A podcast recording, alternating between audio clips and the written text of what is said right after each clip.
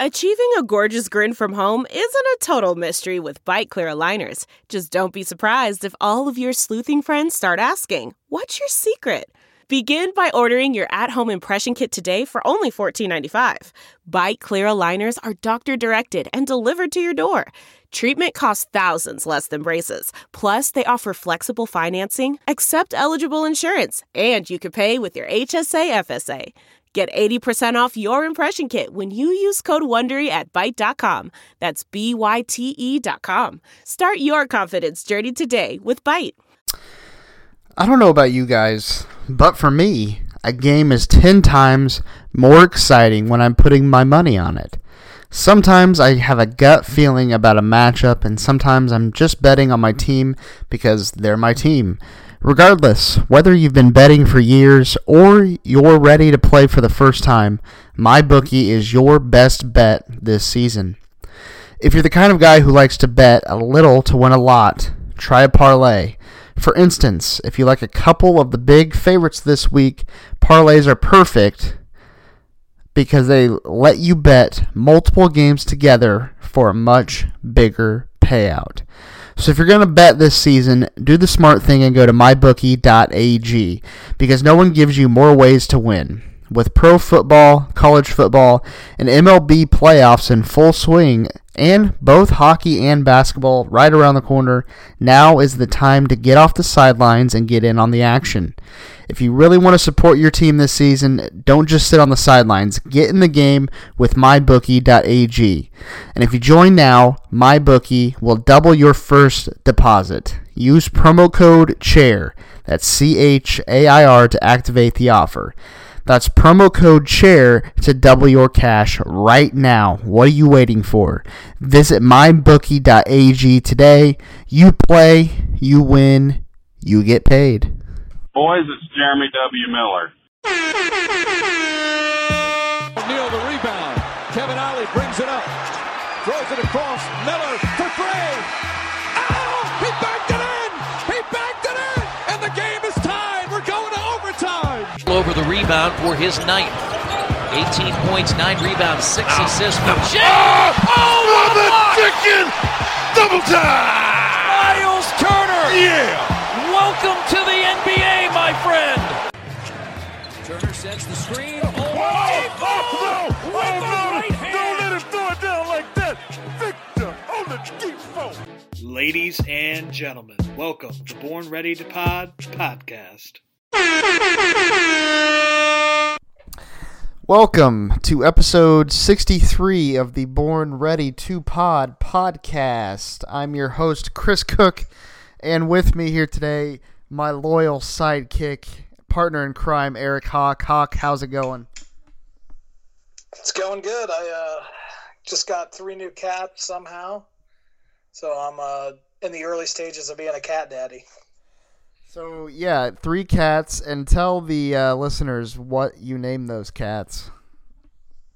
So I got Domantas, who is clearly the alpha. He's the one that's the least dependent on me.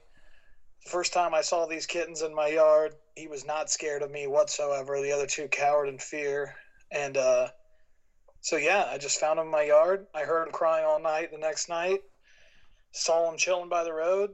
Haven't seen their mother anywhere in sight, so I, you know I'm their adopted dad. I got the formula going, and if anybody needs a cat, let me know. I got three kittens. Pete, my Instagram story uh, if you're interested. But other than that, it's been a great week for Colts fans, and it's just a good week in general. I guess I got I got new life in me. That's right. So we'll get more to that win here at the end of the show. Uh, but here to start things off, like we've been doing for the last couple of weeks, we got some more division previews for you today. Second to last preview here, uh, we have the Pacific Division in the Western Conference. A lot of talent in that division, and then next week we'll, we'll be wrapping that up uh, with the Southeast Division, and that will lead into our NBA preview show, which is going to be a hell of a spectacle. Predictions. So if you want to know how the NBA season is going to shake out, who's going to win what awards, make sure that you are listening at the end of next week because we are going to predict everything across the board for you. So starting off here in the Pacific Division, and I'll go ahead and start things off. Uh, with the Golden State Warriors last season, the Warriors were 57 and 25, which was good enough to be number one seed in the Western Conference. Uh, in the first round of the playoffs last year, they defeated the Clippers in six games. Uh, advancing to the second round, they beat the Houston Rockets in six games. The Houston Rockets currently in that entire debacle with the uh, with China right now, which we may get into a little bit later. Uh, but that's neither here nor there. Uh, they advanced to the conference finals then and swept the Portland Trail Blazers four to uh, nothing. Not much of a series there, and then in the NBA Finals, they uh, just completely fell flat with injuries and lost in six games to the Toronto Raptors. Notable additions for the Warriors this offseason, they added D'Angelo Russell uh, in a sign and trade deal with the Brooklyn Nets, Omari Spellman, Willie Cauley Stein, Alec Burks, and former Pacer Glenn Robinson III. Uh, draft picks, they took Jordan Poole with the 28th overall pick, Alen Smailagic with the 39th pick, and Eric Pas- Paschall, Pascal Paschall with the 41st pick overall. Notable departing players here, and we got a quite a list here for the Warriors. Most notably, losing Kevin Durant to the Brooklyn Nets, um, and also Demarcus Cousins, who signed with the Lakers, and also Cousins ended up uh, believe he had another ACL tear or something like that during the offseason. Plus, he's got these uh, domestic violations or something like that. So things aren't going well for Demarcus, uh, Demarcus Cousins at this time. Uh, and then they added, or the excuse me, they also lost Quinn Cook, Jordan Bell, uh, longtime veteran Andre Iguodala, and Shaun Livingston. Livingston retired, as well as Andrew Bogut. Uh, their over under for this season is projected at 48.5. Projected starters for the Warriors: Steph Curry uh, leading the charge once again, once again at the point guard position, uh, with Klay Thompson being out of the lineup for presumably most of the season. D'Angelo Russell is expected to get the start. Uh, it is projected that Glenn Robinson III probably will be starting at the three spot. Maybe it's for someone else, but I'm not sure about that. Uh, they also have Draymond Green and Willie Cauley Stein to wrap things up potential bench, bench players for him uh, Alec Burks, Alfonzo McKinnie, Kevon Looney, Omari Spellman, and uh, they're head coached by Steve Kerr. So, what are your thoughts this season on the Warriors? Yeah, first off, did you see that uh, that video of Draymond Green freaking out that he's listed at six five? Yes, I did see that. I just watched that a couple hours ago pretty funny. So this guy's basically my height out there, and he's still been productive nonetheless. But I think they're going to be fine. Obviously, they're not going to be the title favorites. They probably won't win the West at the end of the day. I don't think that's a crazy thing to say, but you know, I think Russell's a good, you know, gap piece until Klay Thompson gets back, and then you know, a lot of people speculate they're going to trade him and maybe get some more, you know, depth or bench or maybe even another starter, starting GR three that's never seems like a great idea just from what we've seen out of him. Other than that, it's I think this is uh, Steph Curry's last run at MVP, maybe these next two three years, but he's going to be asked to do a lot, especially to start the year, and you know they're going to win games because he's that good. I just don't think they're legit contenders right now, currently crafted, but they're going to be fun to watch. They're going to play the same style of basketball and you know, Draymond Green could wind up with the Defensive Player of the Year. You never know. And Steph Curry could be the MVP, and they could be the two seed coming playoffs. You just never really know. But I'd look for regress in that over under of 48 and a half. I'd probably lean the under, but what are your thoughts? I'm going to cop out here, and I'm going to say with the over under, I'm going to say 49 wins. So a slight cop out there. Yeah, I'm going over, but slight over. I'm going to say exactly 49 wins. Sounds fair. Yeah, definitely. Any other thoughts on when uh, Klay is supposed to come back? He's going to miss the whole year, right? Or do you think he'll he'll be right back for the playoffs? Because we can look up and this team could be someone no one wants to play if he comes back. Yeah, I um I imagine that if he does come back, it'll probably be more towards you know early March, end of March. Maybe he can get a couple weeks in before the playoffs. Maybe he's not trying to rush back and he's content with just missing the whole season and coming back a year, next year. So depends on how much they're trying to rush him back. I mean, this team has won three titles. It's not like they're you know obviously they're playing in a new arena this year. Uh, I mean, ticket prices are still going to be out the roof. They still have Steph Curry, so they're not going to have a tr- problem selling tickets. Uh, and I'm not saying that they're not motivated to win, but when you've won three titles recently, um, I mean, it just makes things like you know, it's not like it's not like you know they were going into the season and they had an expectation to win the title, I guess. So if yeah. if that was the case, he would probably come back and try to make his way back. But uh, there's been a lot of you know turnover in the league, and you know even if he does come back, it's going to be tough for them to get out of the West in my eyes. But I still think they're going to be formidable. And you know, I just have no ETA on that. It's kind of like it just depends on the player now with those tears and and you know their recovery. So we'll see what happens. Yeah, and I, I do think Willie Cauley Stein's a pretty good fit. I mean, he's not going to win you any games, but for floor spacing and him around the rim, I think it's a good fit. Yeah, and they got him for I think uh, four million dollars was what they paid him. yeah, I would pay Willie Cauley Stein four million dollars for Christ's sake. Next up, we got the Los Angeles Clippers. Last year they were 48 and 34, eighth in the Western Conference, and they lost to the Warriors in the first round, two to four. Most people were surprised they got those two games. Notable additions: Kawhi Leonard, you may have heard of him. Paul George, Maurice Harkless, and Patrick Patterson. Draft picks: Mfiondu Kabengele and Terance Mann at 48. Notable departing players for the Los Angeles Clippers: Wilson Chandler Danilo Gallinari, Shai Gilgeous Alexander, and Garrett Temple. Their over under projection for 2019 2020 season is 53 and a half games. Projected starters for the team Patrick Beverly, Beverley Landry Shamet, Kawhi Leonard, Paul George, and Ivica Zubac. Their bench includes Lou Williams, Jerome Robinson, Maurice Harkless, JaMychal Green, and Montrezl Harrell. Their still head coach is Doc Rivers. Thoughts on the Clippers? I'm pretty sure they're the betting favorites in the West. Yeah, they are uh, definitely have the most firepower coming into the season. Definitely the most hype, I think, uh, out of any of the NBA teams, um, including over the Lakers and the Bucks and Sixers and other teams like that.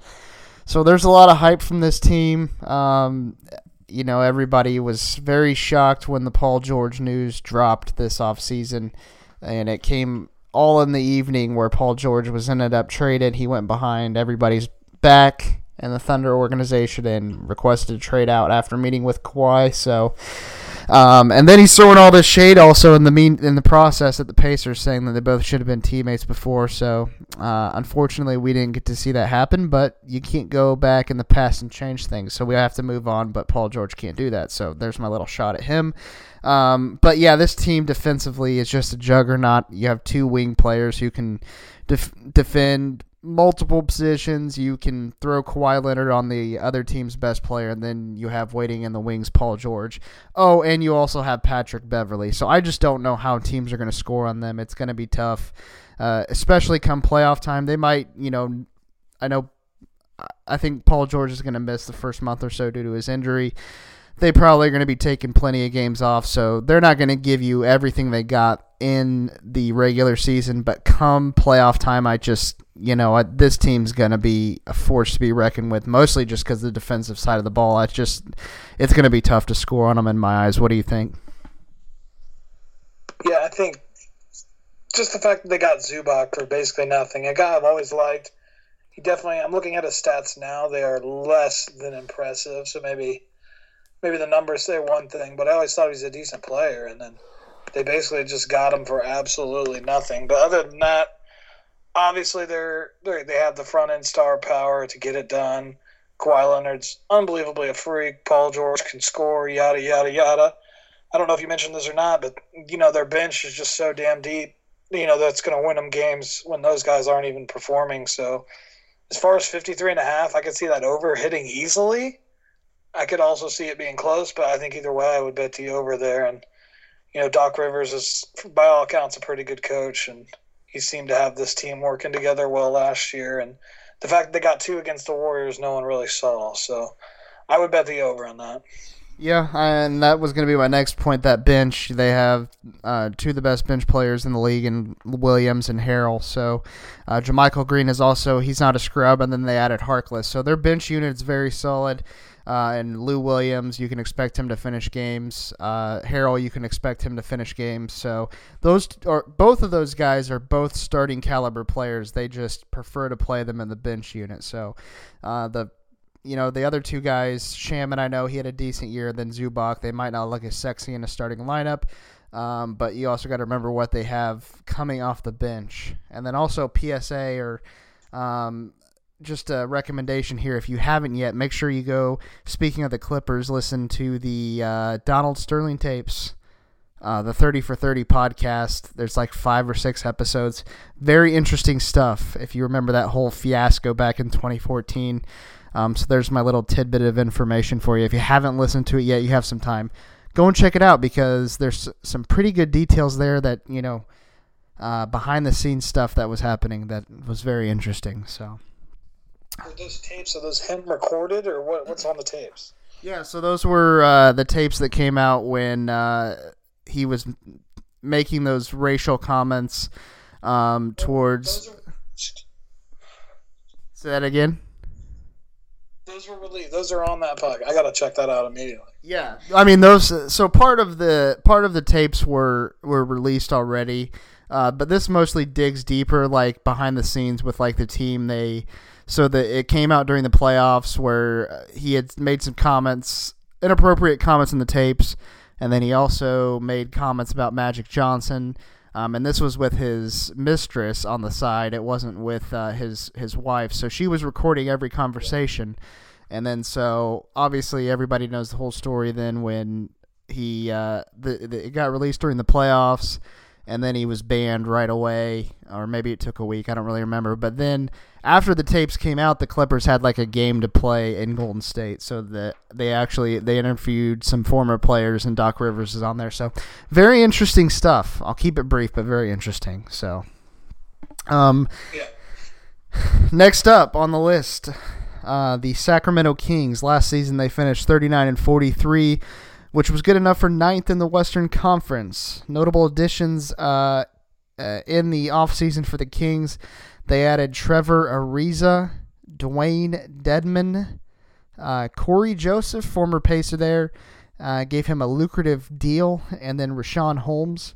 Uh, draft picks, they selected Justin James with the 40th pick, Kyle Guy with the 55th overall pick, Notable departing players, we just talked about him on the Warriors, Willie Cauley Stein, and they lost Alec Burks.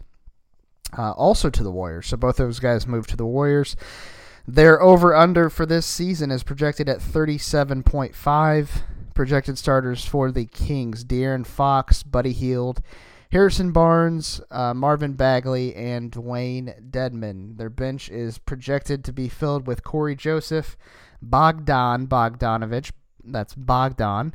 Trevor Ariza, uh, I don't never know how to say his name, but it's Balika, Belika, whatever you want to call him. You know who I'm talking about. And Richaun Holmes. They're head coached by first year first year Kings head coach Luke Walton, who was the Lakers head coach for the last few seasons. So Hawk, you had a chance the other day to actually watch the Kings in the preseason game in India versus the Pacers. So, what were your thoughts on the Kings in that game and also for the upcoming season? This is a team that's literally, a, I think, a star away from being a playoff contender. Marvin Bagley looked really good. Um, it's not saying much because you know sometimes our big, or at least Miles Turner can look bad against a good big guy. But I thought Bagley looked fine. De'Aaron Fox, if you've seen any Kings basketball, you know he kind of runs the show, and he's been good ever since he got in the league. So he's good. Buddy Hield, great shooter. Other than that, I think he's a good defender. I'm not necessarily sure, but he's kind of just a, a really good shooter. And Harrison Barnes is a guy I've always thought is overrated, and he, he kind of got a lot of money. And the fact they paid Cory Joseph $12.4 million a year, I, I don't like that, but – Bogdan off their bench is a good bench piece. Ariza, obviously, they got a you know a solid veteran, and Luke Walton. It's still kind of be determined if he's a good coach or not. Really, I mean, he had the LeBron effect under him, and they underachieved. So we don't really know. Everyone seems to like them. They got the Indiana guy, Kyle Guy, on the team. So they're going to be interesting to watch. Last year I had a bet with Jake that they were going to make the playoffs, and I ended up having to buy Pacers tickets for a playoff game that you guys could not make it to. So hmm. I have to buy tickets to some Pacers game this season, which I will do still. So you still have that to look forward to. But the Kings are just an interesting team. They just seem to be stuck in a constant pit of misery and mediocrity, and I see that to continue. Honestly, I think they'll they got young guys to be excited about, but I don't think they're going to get over the hump this year. And once these guys' contracts start coming up due, oh, they're going to have to move things around and readjust their team. I, I don't know if they'll ever get, you know, I, I think they'll get a superstar. I mean, they might already have a couple superstars, but I don't know if they'll ever win a title. I think it's kind of the king's curse. What do you think? Yeah, so I'm gonna still pull a fast one here, like I did with Warriors. Over under at 37.5. I'm gonna say under at 37 wins. So I'm gonna go right under that. Uh, Vegas usually seems to be pretty smart, so we'll go right under it. But yeah, this team, like you said, constant mediocrity. Um, they're average teams. They just they're not too terrible. At least in the past couple years, they haven't been too terrible. Um, I think they have some decent pieces. They have some decent young guys on this team. I think they overpaid for Dedmon. They overpaid for Cory Joseph. Uh, and then Buddy Hield, they're going to have to pay here uh, as he's entering a co- contract here. He'll be restricted next season. So he's eligible for an extension. So they're going to have to pay him. And then also Harrison Barnes. And then eventually they'll have to pay De'Aaron Fox. So I think that this team is set up to be mediocre and average for the next five to ten seasons, just as they have been. Uh, they have some good young pieces, but I just I think they've overpaid for several guys, and it might come come biting biting them in the ass here in a couple years. And then Luke Walton, as you said, he hasn't really proven anything as a head coach.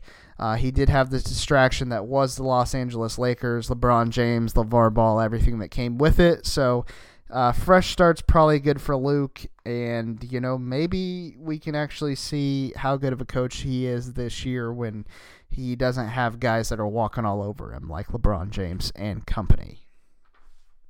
Yeah, I will say from that that first India game that Bijalicia, how do you say his name? Belicia? Uh, yeah, yeah, it's like Belicia or something, something similar to that. Belicia. He had a great first game. I could not watch the second game because I was traveling, but he looked really good shooting the three as a seven footer. Next up, the Los Angeles Lakers. 2018 2019, they were 37 and 45, 10th in the Western Conference. Definitely underachieved in a lot of people's eyes. Notable additions to the Lakers are Anthony Davis, Quinn Cook, Demarcus Cousins, who has been injured since, Avery Bradley, Danny Green, Troy Daniels, Jared Dudley, Dwight Howard.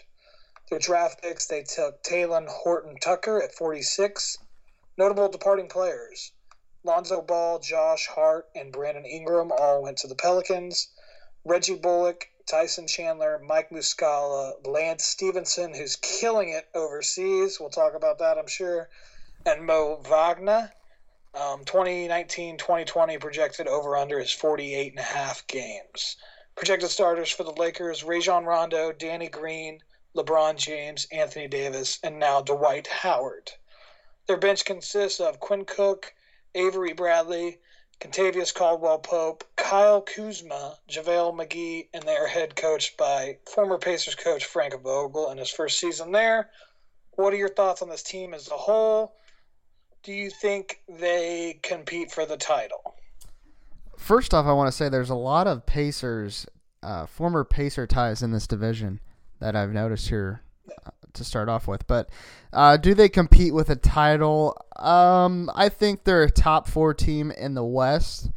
Um, I don't think they're the best team in Los Angeles. I think the Clippers have a better roster from top to bottom. Um, they obviously have you know two superstars paired together now in LeBron and Anthony Davis. And we don't have to talk too much about those two because they're going to be on ESPN every single day this year. You're going to hear enough about them as it is. Um, but I think, you know, compared to what they had last season, um, bringing LeBron in in his first year, uh, they signed some, they made some really very weird signings last year. Uh, you know, for one, bringing in Lance and then, uh, uh, Michael Beasley and um, McGee was also one of them. So they made some very strange signings because the the thing has always been uh, they're putting uh, shooters around LeBron, and that's not something that they really did. They just kind of mixed some random things together, and it just didn't work. So.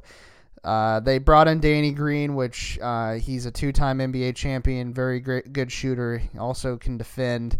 Um, Avery ba- Bradley's a good defender. They brought in Quinn Cook, who's a ser- ser- serviceable backup. Uh, they still have Caldwell Pope, and then also Troy Daniels, who can shoot, and then Jared Dudley, who's a veteran player. So they've brought in plenty of shooting, I think, to surround these guys.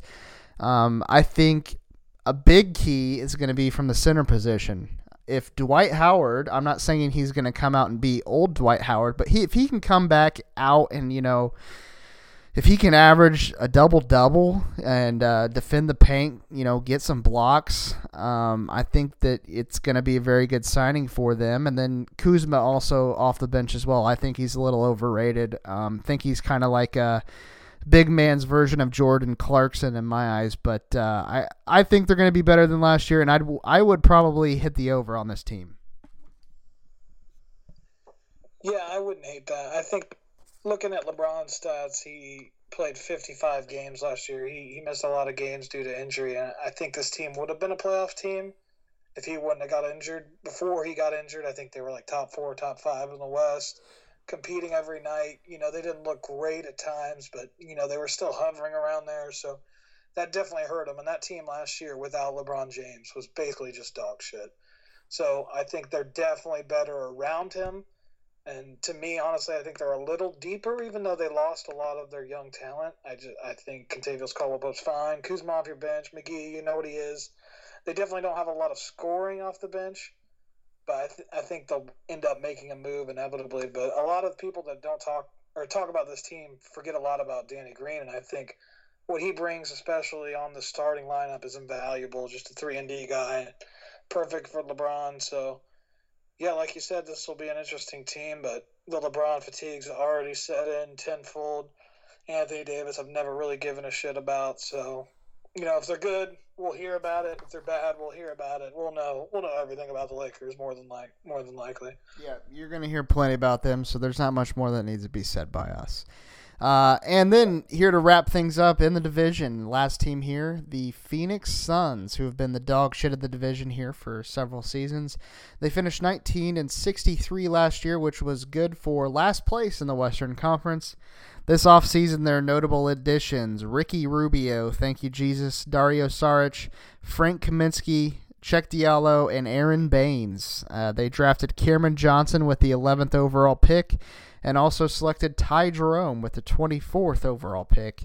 Some notable departing players for uh, the Suns Dragan Bender, Troy Daniels, who we just mentioned, uh, Richaun Holmes, Josh Jackson, and also current Indiana Pacers starting small forward TJ Warren, who they traded him and a draft pick for cash, which was kind of surprising. Uh, their 1920 over under for this year is 29.5, so they expect them to win about 10 more games this year around that ballpark range. Projected starters this year for the Suns Ricky Rubio, Devin Booker, Kelly Oubre Jr., Dario Saric, and uh, DeAndre Ayton, who is kind of a forgotten number one overall pick, even though he was just a rookie last season. I've before I even started reading about this, I forgot about him. Uh, their bench is filled out by projected bench players of Ty Jerome, Tyler Johnson, Mikal Bridges, Frank Kaminsky, and Aron Baynes. They are head coached by first year head coach in Phoenix, Monty Williams. Uh, good luck, Monty, with this team. What do you think about the Phoenix Suns, Hawk? Um, not much. I mean, I think they're going to be bad yet again. Uh, thank God Ricky Rubio did not end up on the, the Pacers. I don't give a shit what you think. Ricky Rubio is not great NBA point guard. Not somebody I would have wanted on the Pacers by any means. It would not have been an upgrade you know, their best addition to me is Aron Baynes, just because what he brings defensively and his hustle effort. But they got some decent draft picks. It's going to be another year of people saying how good Devin Booker is, but they can't win. And he's definitely a decent NBA, decent. He's definitely a good NBA player, but just you know people are going to forget about him on this team, and he, I think he demands a trade inevitably, or you know something. I, I don't know. DeAndre Ayton, just another guy still pretty young. He was on the rookie team last year. I think he averaged a double double. So you know they got decent young talent, but kind of like the Kings, but worse in a way that just, you know it doesn't really jump out at you. They got they at least have a star, but they've never been able to do anything with it. And adding Ricky Rubio, in my opinion, is not it, Chief. I think that's all the Suns talk we can really do. If if I would definitely hammer that under. They only won 19 games last year. I don't think they're 11 games better than they were last year. Yeah, I'm hammering that under as well. Um, yeah. And spoiler alert, I have them as the worst team in my division standings. Yeah, so, moving to that, and I think our standings predictions are going to be probably the same here. Would be my bet. Um, but I'll go and start it off uh, as usual. First place I have in this division is the Los Angeles Clippers. Little, uh, yeah, little, little bit of, uh, you know, had to keep you guys on a string there. Make sure that, you know, just threw a surprise out there for you. Next up, second in the division, I have the Los Angeles Lakers. So, two Los Angeles teams at the top of the division Clippers, followed by Lakers. In third place, I have the Golden State Warriors. I was very tempted to put them above the Lakers, but I think with uh, Thompson being out, it's going to be tough. And then who knows about the whole Russell and uh, Steph Curry fit, but they'll figure it out, and I have them at third. And I also have them in the playoffs uh, fourth seed in the division, Sacramento Kings, and as I had just alluded to, my worst team in the division by probably about ten games is the Phoenix Suns. So, how about you? Yeah, I'll take the Clippers at one, just because obviously I think they have two of the three best players. Three of the I'm not even gonna say that. I think I think they're a really good team, the Clippers, and they're deep, obviously, like we said. Two for me, I'm gonna go Warriors to mix it up. I just think Steph Curry MVP here. Three, Los Angeles Lakers. They got LeBron James. Sweet. Uh, number four for me, the Kings, just on the outside of the playoffs. And five, maybe the worst team, but I'll put I'll put third from worst team, and then NBA, the Phoenix Suns. All right.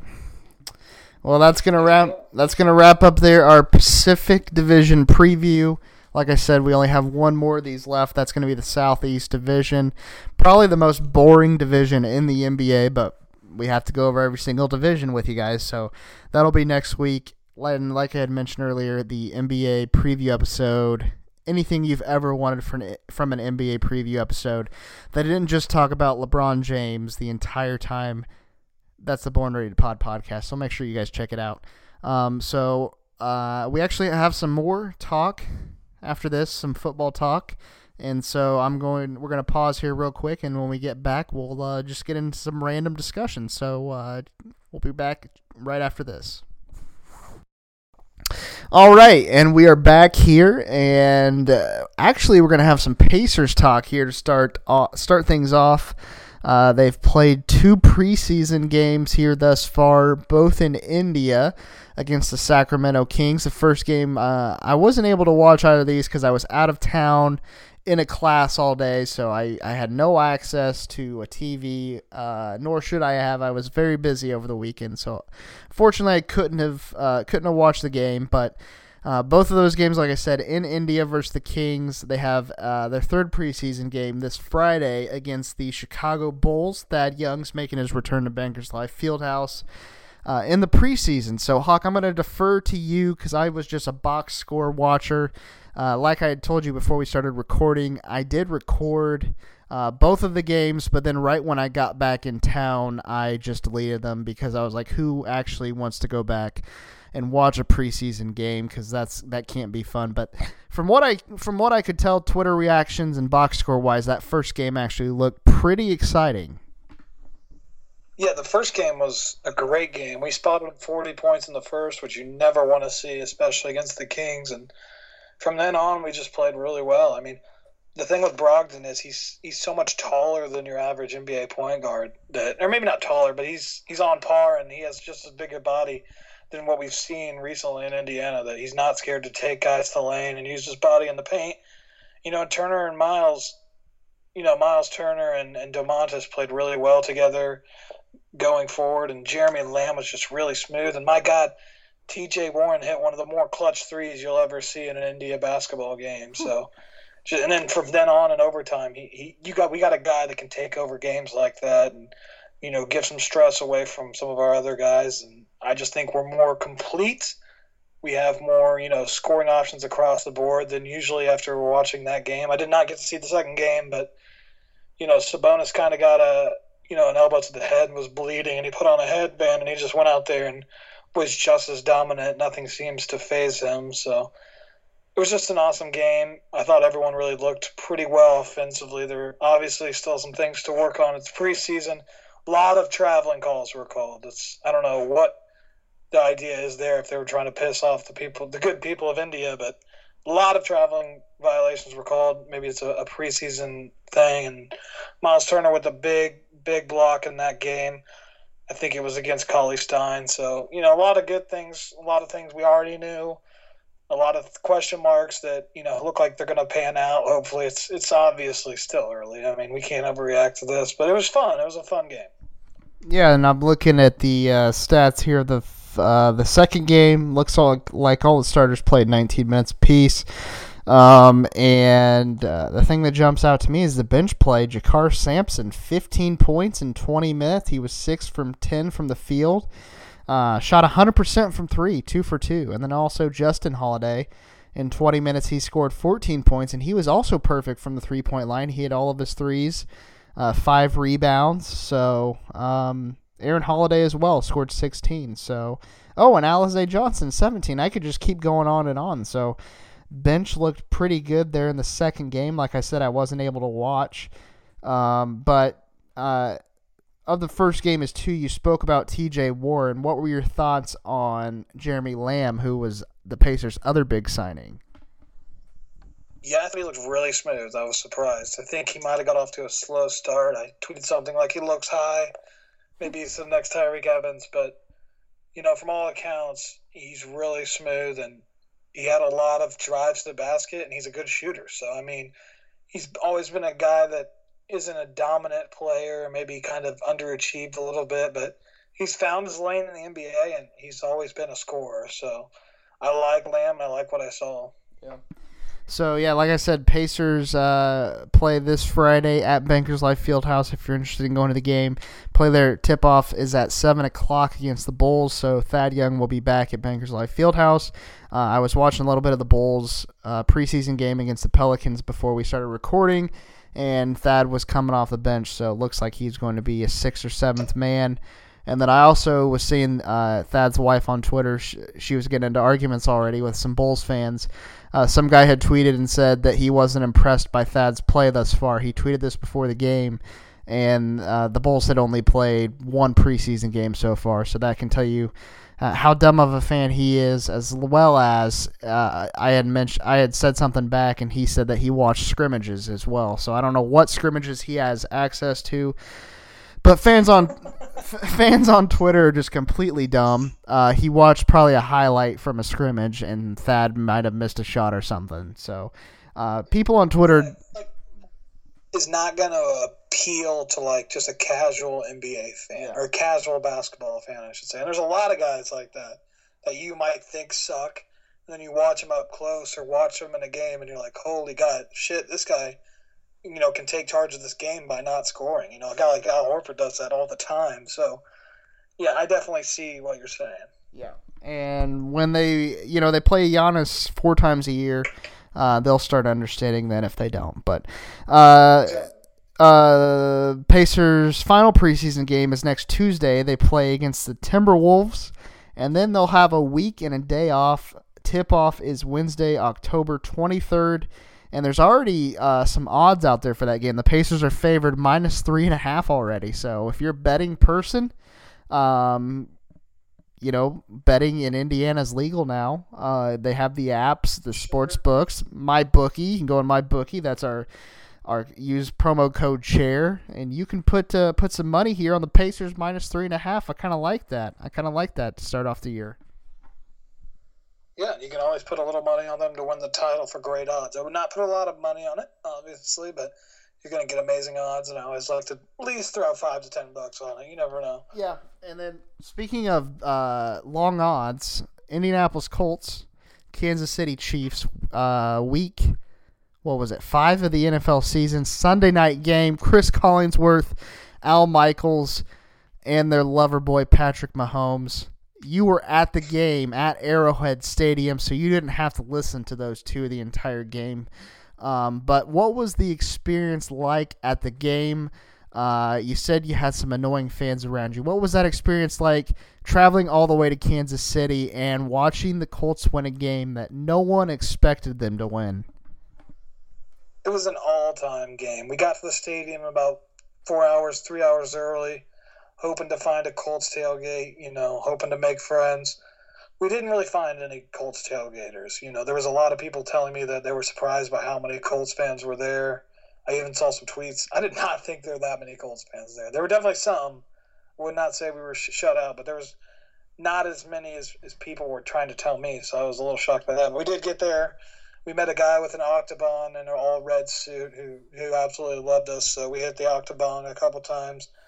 If you don't know what that is, it's it's basically like some kind of fish feeder with a bunch of tubes running out of it that you chug beer out of. So Kansas City goes hard. The stadium's absolutely beautiful. It's massive outdoor stadium. Their tailgating facility and area is basically like five to five to ten football field, just massive. So all around the stadium, you know, we get in there, get to our seats. You know, it was expensive game. Kansas City's obviously a good team. Sunday night, expensive game. getting up to the nosebleed seats. Really not a bad seat there. I mean, you might have seen the picture we tweeted out. That's where I was sitting. I could see everything very clearly, so I was not upset by the seats. And I had a guy behind me before the game start. You know, told me that the Chiefs were going to win by 100. So I, I kind of thought that was funny. I, I, don't think that's ever happened in the NFL, not in this era. So that would have been surely something to see. That did not happen. You know, and I sure to let him know it by halftime. I was like, "You getting nervous about that hundred point prediction?" He didn't say a word. Um, you know, but just the whole game, we got after the quarterback. We played some Big Ten football, is what we did, and you know, I think the whole Mahomes injury is a little overblown. I mean, I definitely saw the play where he got injured and limped a little bit, but if you go back to that fourth quarter, that I think it was that fourth and twenty-three we had him dead to rights in the end zone, and he just makes another magnificent play to the goal line right before the fourth and one stop by Houston. But you know, the fact that they went for it, I was a little shocked because that was basically the game. Houston stopped there, and what a magnificent moment for Houston. You could tell the whole stadium was pissed that they we had Houston. They were not happy about it. The guy behind me was telling me how much everyone loved Houston and that they were shocked when they didn't re-sign him. So you know, it was his biggest game by far. I wouldn't say he's played that well in a Colts jersey, but by God, that was his best game. He won AFC Defensive Player of the Year. We made just enough plays, you know, to get it done. You know, after the first quarter, I thought it was going to be, you know, a high scoring game. I think it was 10 10 after one. And then, you know, they didn't score another field goal to the fourth, which is insane for the Chiefs. I, it's all going into the game. They outscored opponents 70 to 9 in the second quarter we held them to mm-hmm. zero. So, you know, that's something. And beating a team like that, you know, the Colts, you now know the Colts can beat anybody. They beat a team like that on the road on a, a Sunday night, even with their injuries. I mean, we had injuries too. So let's let's just call it spade to spade. And we can beat anybody. I don't think we're a fraudulent team, and I would expect us to make the playoffs. The Chiefs are obviously really solid, good team. I really hope we don't play them again, especially at Arrowhead, because that's going to be something they're not going to forget. But my God, one of the best Colts games I've seen just from a defensive standpoint, definitely. And, you know, got to give a shout out to the offensive line. It's basically football porn. So just everything about that game, everything about, you know, every, I can try to think of other moments that happened that were big in the game. What do you think about the game? Yeah, I was, uh, as I had said earlier, I was out of town this weekend, but uh, I wasn't busy during the game, could watch the game.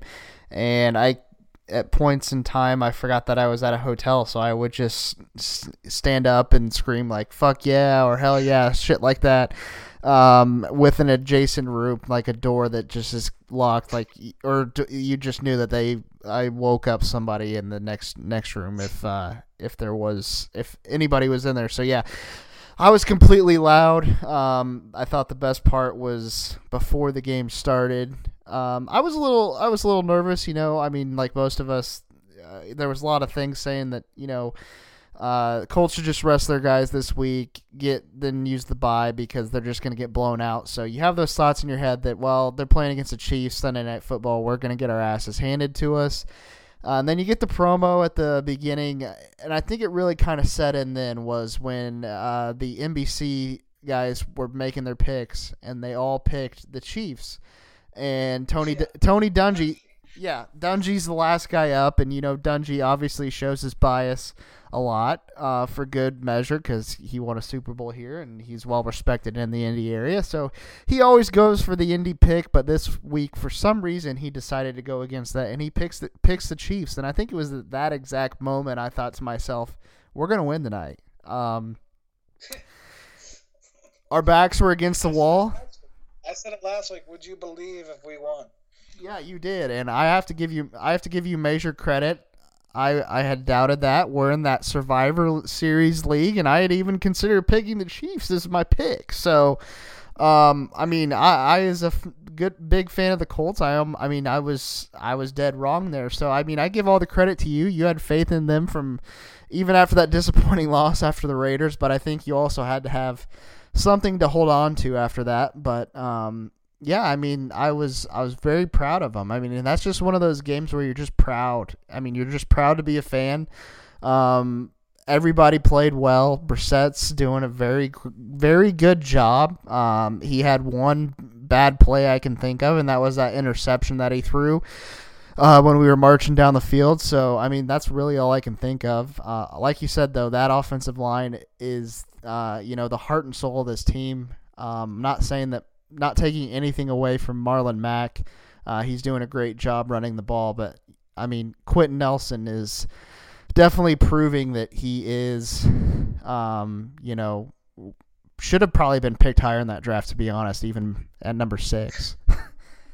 yeah, I love Quenton Nelson. He's he's such a pleasure to watch. But just getting those fourth downs on you know that last drive before the Chiefs got the ball and scored that was that was just the turning point of the game, and then that penalty in in the red zone obviously hurt us, knocked us out. But I mean, Vinatieri just you know coming through in the clutch like he has time and time again. He's never wavered. We've always believed in Vinatieri on this podcast. You know, perfect day from the field, all like usual. Not would not expect anything different. So just got to keep riding that hot leg, and you know I think the bye week's coming at a really good time for us, even though it's early in the year. We might regret it later on, but we got to get guys healthy, and you know Leonard coming back is, is, obviously big, and I think our schedule gets a little easier. We do play the Texans twice still, and you know I, th- I still think the Jags will beat us once just because they look competent now, and they always seem to beat us once. So I still think we're a playoff team, and you know after the game, obviously we were pretty intoxicated. I think I peed no less than 30 times during the course of the game. Probably every every punt I would go pee real quick, and that's not even exaggeration. I just had to pee that bad.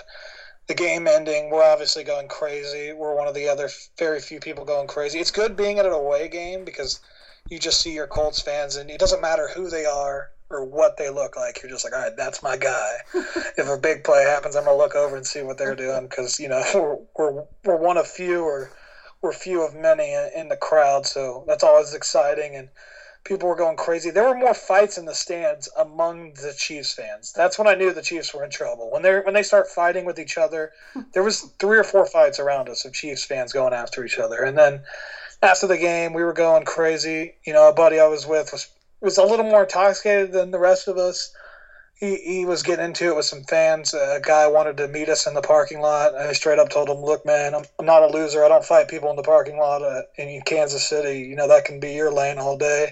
He did not like that.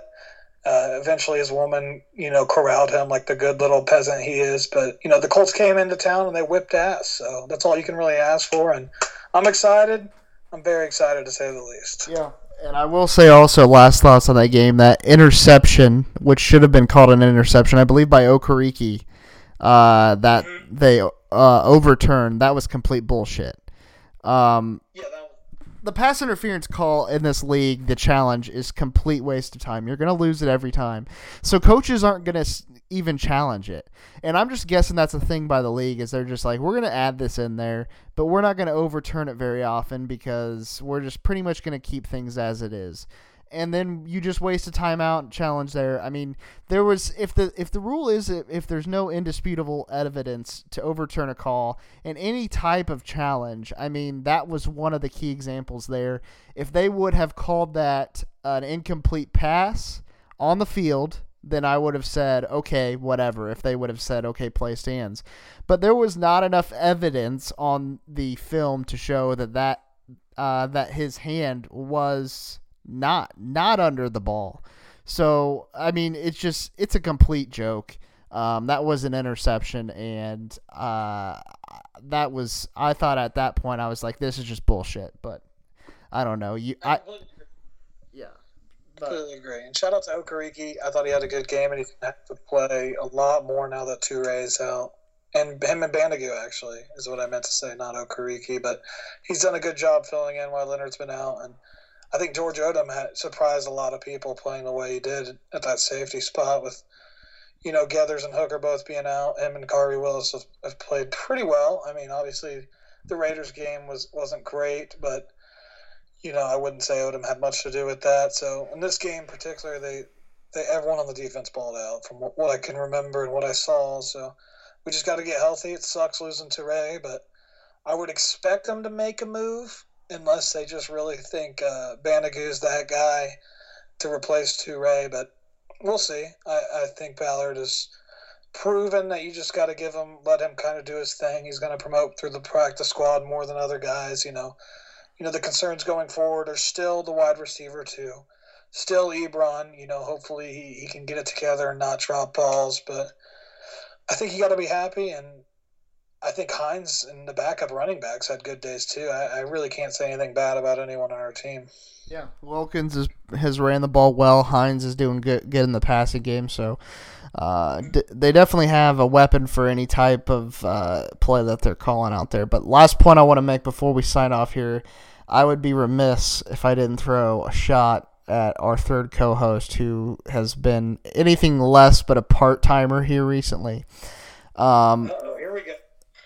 I just the Cleveland Browns. Oh my gosh. it is a absolute pleasure to watch this team blow. And I'll tell you why. I wouldn't take any pleasure in this at all. I don't care who he roots for. He could root for uh you know, Satan's hell team or whoever it is. He could root for the absolute worst team in the nation. I wouldn't care but he always throws jabs at the Colts whenever the Colts are down. He called the night Andrew Luck retired and was laughing at my face. Um, even though the Browns have never won anything and he's only been a Browns fan for just a few seasons, but he thinks he can just still call and make fun of the Colts. And when I see stuff like this happen, the Browns and their quote unquote star quarterback struggling the way they are, I can't just help but laugh and enjoy the hell out of this while I can. Uh, Baker Mayfield is he's overrated, and I said this a few podca- podcasts ago. I was only slightly joking when I said it, but I'm gonna say it with full confidence today. He's overrated. Uh, he all he does is talk shit.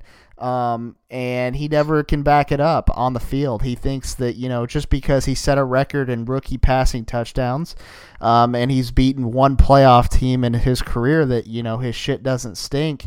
Uh, I mean, congratulations, Baker. You beat uh, you beat the Jets this year, uh, the depleted Jets, and then Nick Chubb beat the uh, beat the Ravens for you. So congratulations. Um, and it's just great recording those videos. I had shown you one of the videos that we sent to him, but we have a group chat with Jake, and he's just he, he's just getting it laid on him. I'll just put it that way. Uh, it hasn't been a good couple days for him, and it, and I hope it keeps going. I uh, the Browns play the Seahawks this weekend, and uh, I'm hoping for another complete bust because I've I've enjoyed the hell out of this. Did they play the Seahawks? I thought, I thought they played the Patriots. Nope, they play the Seahawks at home this week. So, uh, okay you know, Seahawks, then the Patriots. So that's that's tough. You know, and you know if if the Browns had any dignity or any self respect or if they were a competent organization, what they would do is they would lose the game like what they just lost, and they'd come back and beat a good team, similar to what the Colts did. But I think we all know it's the Cleveland Browns. They've never been considered competent in any form or any manner. They've always been kind of bottom tier whiskey as far as you know shelf liquor. They're they're just kind of shit in every way. I, would even consider them really an NFL franchise at the end of the day. I kind of think they're more on that college tier. So I would expect them to win, lose the next three games by you know a very substantial margin. So nothing surprising, but it's fun to get our jabs in, especially when the Colts are clearly starting. You know the beginnings of what could be a greater dynasty than the Patriots. Yeah. And I mean, if he really wanted to defend himself, all he has to do is come on the podcast again. But until then, we're just gonna keep. We're still going to keep talking shit. And the thing is, too, with the Browns, they are in a terrible division this season with the Bengals and the Steelers, and they've already beaten the Ravens once. So, I mean, they should make the playoffs this year based on the talent they have, their offensive weapons, their quote unquote star quarterback. They should have no issues making the playoffs in such a crappy division. They should win their division. They have the most talent. Uh, that, I mean, at least it's been preached to me this offseason. They have the most talent. They have, you know, their wide receiver position. It's one of the, you know, they have I mean, two studs at the wide receiver position. Just unfortunately, they don't have a have a quarterback who can throw the ball, uh, an accurate ball to him. So, but I mean, he has all these endorsement deals, and he can say a quick, witty joke or come back in these press conferences, and people fall in love with him. But the guy can't throw a ten yard pass to wide open OBJ. But yeah, he's hailed as the next savior. So. I'll just keep my thoughts at that, but uh, that's all I got on the Browns. That's pretty much that all that needs to be talked about them. But every, uh, do you watch Peaky Blinders? I do not watch Peaky Blinders, but I have several friends who do, and they think it's a great show. I would start it if I was you. I, have currently watched this, the first two episodes of this season. I'm about to watch the third tonight. Awesome show. If you like gangsters from, from Great Britain, you'll love it. All right. Well, then also another recommendation. We've already talked about this. The uh, Breaking Bad movie comes out on Friday, so October 11th. We're just a couple, just just a couple days away. Um, so that'll that'll definitely be on everybody's playlist this weekend, at least for Breaking Bad fans. So that's going to wrap up this episode of the Born Ready 2 Pod podcast. Like I had mentioned earlier in the show, next week we got the uh, Southeast Division of the Eastern Conference and also our NBA preview coming up next week. We are just two weeks, less than two weeks out from the NBA season, so couldn't be more excited with that along with the NFL, college football, and then the MLB playoffs, which have gotten very interesting. Uh, I don't know for you Atlanta Braves fans that listen to the show. I know Dewan's a big Atlanta Braves fan. Uh, shout out. De- shout out Dewan, uh, but Atlanta Braves did what the Atlanta Braves do. Uh, they are very known for losing in the first round of the playoffs after having a great season. So, yeah, and not even the they did the game didn't even go five games. It went four games and one inning. Uh, they gave up t- ten runs tonight in the first inning of the game, which is just yikes. Just complete yikes. I mean, and I, I was saying this earlier. So the game starts at five o'clock. Could you imagine if you were uh, working downtown in Atlanta and you you know you bought kids or you bought tickets to go to the game with your buddies. You took a half day at work. You guys went to the bars at two or three. Just started slamming beers. You know, having a good time. You show up to the game at five o'clock. You paid probably eighty dollars a ticket uh, for some decent seats there. You sit down. You're getting all riled up, um, and then all of a sudden, the Cardinals come out and scored ten runs in the first inning. Can you just imagine how deflating that would be? I mean, right, let's say you're at the game at 5:20. You're a little late. you the game's on the radio. It's 10:0. Are you walking in? No, I am not walking in. I am, I am trying to find an innocent bystander on the street, a homeless guy or something. I'm like, dude, do you want to go to this game for two bucks? Uh, I am going to get something out of it, although I am going to lose money on the ticket. I'm not walking in, and I might just give it to the homeless guy. I don't know, uh, but yeah. The, pay. yeah, I, I, that's kind of a dick move to make the homeless guy pay, but I mean, I'm not going to the game. That's that's what I refuse. I don't care how big of an Atlanta Braves fan I am. If you go down ten to nothing in the first inning, I know people say we got to believe in your team. Anything can happen. Well, that shit ain't happening. Okay, that's ten runs. That's a lot of freaking runs. So Uh, I mean, the over under for that game tonight was probably six or seven runs. The freaking Cardinals hit it in one inning by themselves. Jesus. Yep.